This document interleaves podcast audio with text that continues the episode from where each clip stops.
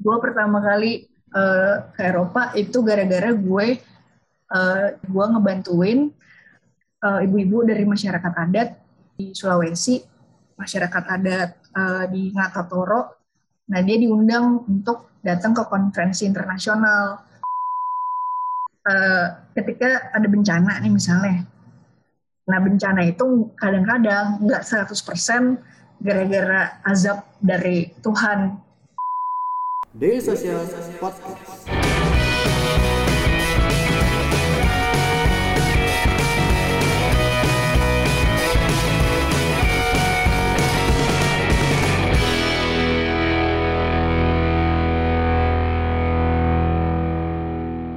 Nah, sama sih biasanya kan juga kalau tadi yang gue bilang kenapa gue nanya ini kan biasanya kan kayak startup startup sekarang yang udah yang udah yang udah jadi startup lah atau enggak udah udah jadi kayak mungkin kayak udah digital company gitu-gitu kan misalkan itu kan mm-hmm.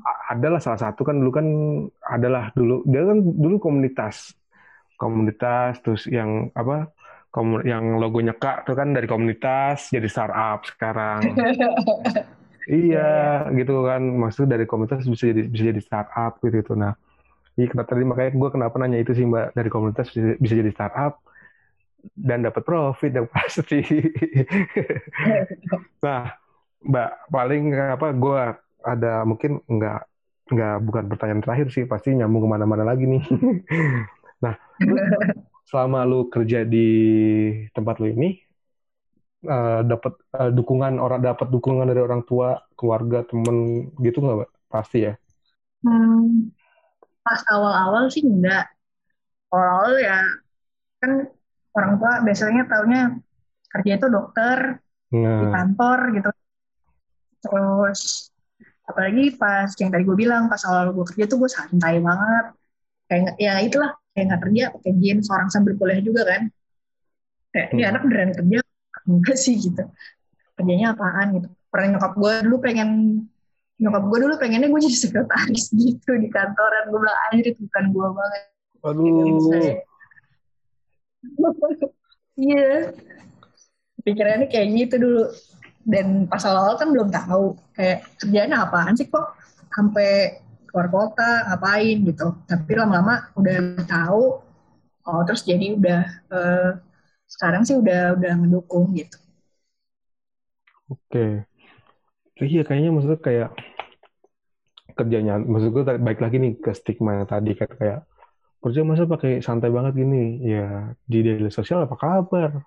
Kayak kalau nggak meeting, yeah. kalau nggak meeting pakai pasti pakai celana pendek gue ke kantor, gitu kan pakai kaos, ya, ya udah pasti pakai kaos gitu-gitu. Nah maksud gue itu sih yang kultur-kultur kayak gitu sih yang maksud gue yang emang gue banget gitu yang nggak harus tadi kenapa gue bilang mm -hmm kayak gue nggak bisa pakai celana bahan sampai sekarang gitu kan jadi uh, paling ini sih guys uh, untuk pendengar cekak nih teman-teman kayak tadi gue bilang kayak lu kerja di organisasi tuh kayak benar-benar dari hati. Terus kayak apa kayak yang nggak mesti di stigma apa negatif ah lu mah dapat apa yang minta-minta uang dari apa yang di jalanan gini-gini gini. Kerja dan atau full time misalkan di suatu organisasi itu ya bukan berarti lu nggak dapat uang ya dalam arti tanda kutip cuan atau gimana tapi ya baik lagi. Kalau emang passion lu kerja di organisasi dan lu nyaman lu ketemu orang-orang baru itu sih hajar aja. Nggak nggak harus apa yang kayak gua kerja harus dapat ini dapat ini dapat yang sesuai passion. Ah sekarang mah nggak harus kayak gitu. Oke okay, uh, eh, ini sih paling yang selalu gue tanyain sini mbak. Mungkin apa ya pertanyaan terakhir dari gua. Mungkin kayak wishlist apa kayak setelah pandemi ini apa yang lu mau lakuin mbak? Setelah pandemi ini berakhir maksudnya yang mau lu lakuin apa mbak? Setelah pandemi apa ya? Untuk kerjaan nih apa untuk pribadi? Bebas bebas bebas. Bebas, bebas. mau lu, lu mau nonton mau jalan-jalan mau traveling yang pasti ya pasti traveling pasti sih. Iya kalau traveling pasti sih. Karena gue kalau di kerjaan aja gue nggak dalam sebulan nggak mungkin gue nggak pergi pasti dalam sebulan ada gue ke mana gitu. Nah ini udah udah rekor berapa bulan. Okay. udah ke mana jadi kayaknya gue udah gila. Jadi mungkin kalau udah kelar meskipun sebenarnya nggak apa meskipun sebenarnya sekarang juga udah bisa sih ya. Tapi yep. dari pertama dari kantor nggak membolehkan.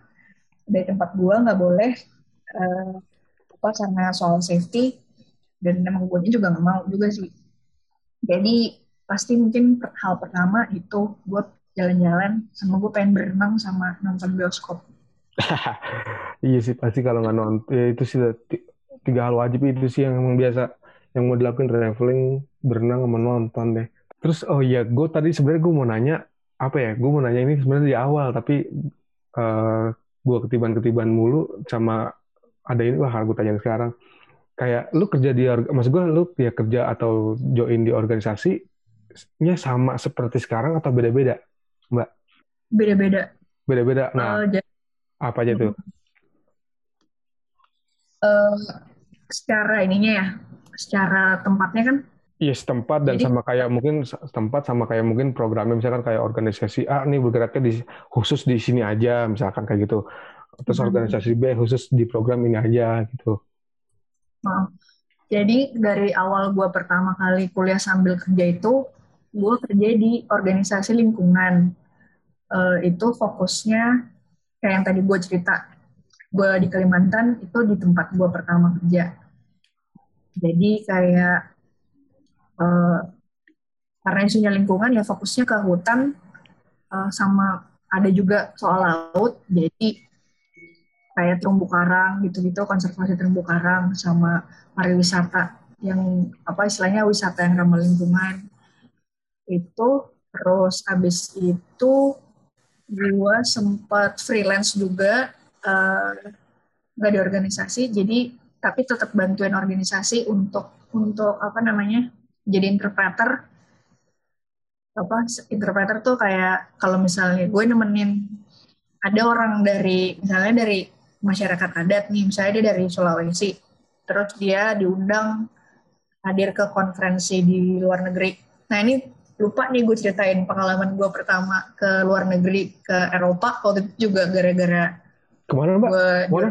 si ke, ke Eropa Wih, pertama kali gue mantap. Ke gue umur gue dua lima gue pertama kali uh, ke Eropa itu gara-gara gue uh, bahkan waktu itu gue bukan kerja statusnya gue jadi volunteer. Gue ngebantuin uh, ada ibu uh, ibu-ibu dari masyarakat adat. Dia kayak ketua adat di tempatnya dia di Sulawesi masyarakat adat uh, di Ngatatoro nah dia diundang untuk datang ke konferensi internasional. Nah gue nemenin sebagai interpreternya atau penerjemahnya. Akhirnya gue ikut sama dia ke konferensi itu itu terus itu itu masih sama sih isunya lingkungan. Terus abis itu gue sempat di isu demo apa setelahnya ya demokrasi. Ini banget ya abstrak banget uh, intinya berhubungan sama uh, LSM juga tapi di isu pendidikan terus di isu kesehatan sama di isu gue lupa satu lagi pendidikan pendidikan kesehatan. Adalah satu lagi gue lupa. Terus gue sempet juga di program soal ini juga serius banget sih kedengarannya uh, adaptasi perubahan iklim. Wanjir, wanjir, wanjir. gue baru denger mas. gitu ya. Gue baru denger gue sumpah gila ternyata ada organisasi yang apa ya yang bidangnya atau yang itu ya kayak gitu gila. gue nggak tahu siapa yang nah, gila tuh. namanya doang susah. Padahal intinya sih gampang. Intinya tuh gini yang waktu itu adaptasi perubahan iklim itu istilahnya uh, ketika ada bencana nih misalnya. Nah bencana itu kadang-kadang nggak 100% gara-gara azab dari Tuhan. Maksudnya apa? Misalnya kecuali gempa bumi ya. Iya iya iya. Bencana-bencana yang misalnya itu emang gara-gara kesalahan orang.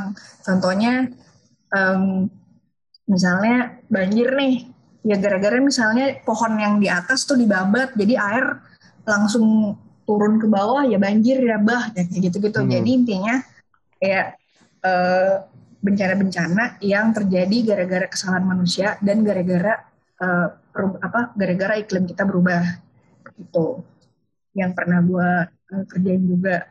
Terus uh, yang sekarang terakhir yaitu tentang inklusi sosial dan apa berhubungan sama kelompok-kelompok komunitas masyarakat yang termarginalkan dan kena stigma gitu. Tapi dari semua tempat yang gue kerja itu uh, apa gue di bagian komunikasi gitu. Itu sih yang ah ini aduh jadi panjang kan nih tadi kata gue mau nanya udah tadi pertanyaan gue pertanyaan closing. Jadi panjang lagi nih gue ada pertanyaan lagi nih nambah nambah. Iya nambah gratis ini. Lanjut. Sama ini sih paling gue kayak apa organisasi sosial, sosial ini kan yang lu ini kayak sebenarnya kamu apa ya menurut gue sih sensitif banget sih menurut gue ya. Menurut gue ya mbak sensitif banget. Hmm. nah itu kan kayak tadi yang kayak lu yang misalkan kayak komunitas yang waria atau kayak mungkin ada yang tadi yang lu bilang apa yang mungkin ada yang pelecehan lah atau dan lain-lain gitu kan. Maksud gue kayak itu bu, maksud gue kalau misalkan kalau kita nggak benar-benar ini gue gue kalau gue pikirnya gini ya mbak dari sisi job desk lu sebagai lu di komunikasi dan lu kayak ngebuat konten sosmednya atau gimana gitu-gitu. Kayak lu typo dikit atau salah dikit aja ah, habis kayak itu sama netizen 602 ini eh 62 62 lagi. Iya iya. Iya maksud gue kayak dulu gue maksud gue dulu pernah. pernah sih berapa kali? Dua kali eh uh, selama sekarang sih emang dua kali sih. Iya, Nah, soalnya kayak lu lu kayak sekarang lu handle sosial media di tempat lu. So, so far gue di daily social ini dulu sebelumnya itu gue megang handle sosial media juga gue. Gila yang nama hmm. yang namanya typo dikit doang atau typo cuma kurang satu huruf, ah, abis gue dibabat. kayak gitu-gitu. Wah anjir. Maksud gue ah, ditambah dengan konten lu yang konten yang menurut gue sensitif. Wah gila. Iya, iya. Kan nggak berasa kan udah jam 8 lewat udah jam 8 lewat. Ah iya nih gue udah nanya satu lagi. Kan kan gue nanya satu lagi kan nih. Kalau misalkan ah nanti paling kalau itu di bip aja sini paling yang main yang edit jago deh pokoknya deh.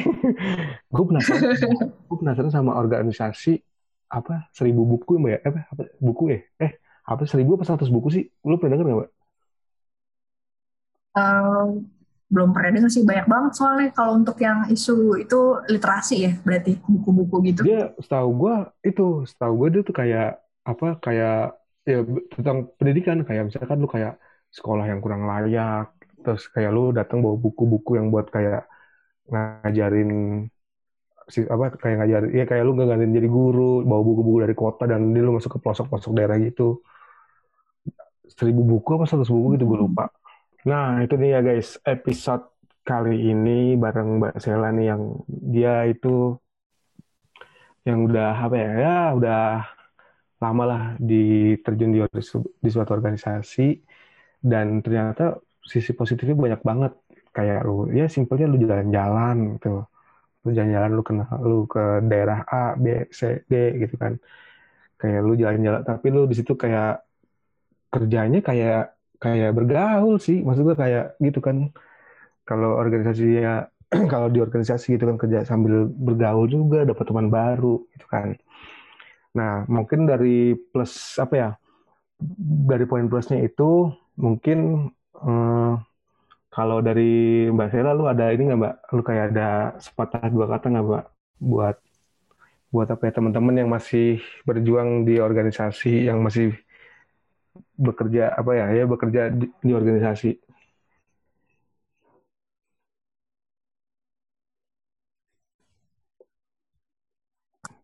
Ya pesan terakhir ya pesan terakhir. Jangan mbak jangan terakhir. Uh, sebenarnya ini sih. Sebenarnya waktu itu pertama kali gue kontak uh, Egi sebenarnya emang dan gue ini sih uh, bahwa emang bahwa ada jenjang karir atau ada profesi di bidang sosial gitu. Jadi bukan berarti um, ketika lo mau melakukan hal positif, misalnya lo jadi volunteer, uh, itu itu bisa lo seriusin juga. Maksud gue ada lo jenjang karir atau ada lo industri di bidang atau ekosistem di bidang uh, sosial ini yang kalau emang lo punya passion pengen kerja di situ nggak usah khawatir kalau tadi nggak ada cuannya nggak usah khawatir kalau jenjang karirnya nggak jelas. Lo tetap bisa berkembang lo tetap bisa uh, apa punya karir dan punya profesi uh, dan nggak usah takut dicap negatif. Um, dan mungkin kalau buat yang lain yang apa yang belum tahu apa itu kerjaannya LSM ngapain apakah kerjanya cuma demo-demo doang ataukah cuma istilahnya jadi SJW uh, apa jadi SJW terus uh, war gitu. Enggak enggak cuma itu tapi ada juga hal-hal lain yang dilakukan uh, di masyarakat. Dan itu mungkin mudah-mudahan bisa membantu uh, Indonesia jadi lebih baik gitu. Itu aja sih dari gue mantap. Sebuah ujangan nih guys buat teman-teman kak buat teman-teman nih kalau yang gue join apa enggak gue join apa enggak ke organisasi ternyata di organisasi itu ada jenjang karir guys. Bukan hanya ngabisin bukan bukan hanya ngabisin waktu kalian. Jadi di organisasi itu ada jenjang karir dan lu dari jenjang dari jenjang karir pasti bisa ya pasti bisa dapat cuan lah gitu. Oke mbak Sela thank you atas ngobrol-ngobrolnya nih untuk episode kali ini. Oke guys, jangan lupa untuk dengerin podcast cekak di episode-episode sebelumnya dan jangan lupa selalu follow sosial media dailysocial.id. Oke, jangan lupa. Oh ya, Mbak Sela, uh, akun sosial akun sosial media mau dipromoin gak nih, Mbak? Boleh, boleh. Asik. Nih guys, kalau lu mau nanya-nanya tentang organisasi, langsung aja nih keep in touch sama Mbak Sela. Apa Mbak sosmed lu Mbak?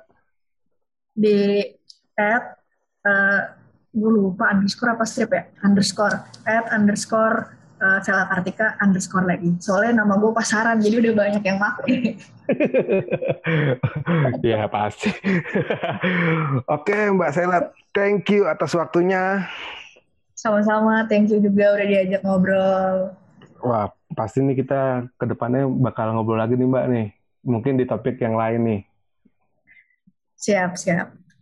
Oke guys, sampai jumpa di episode selanjutnya. Bye. Dah.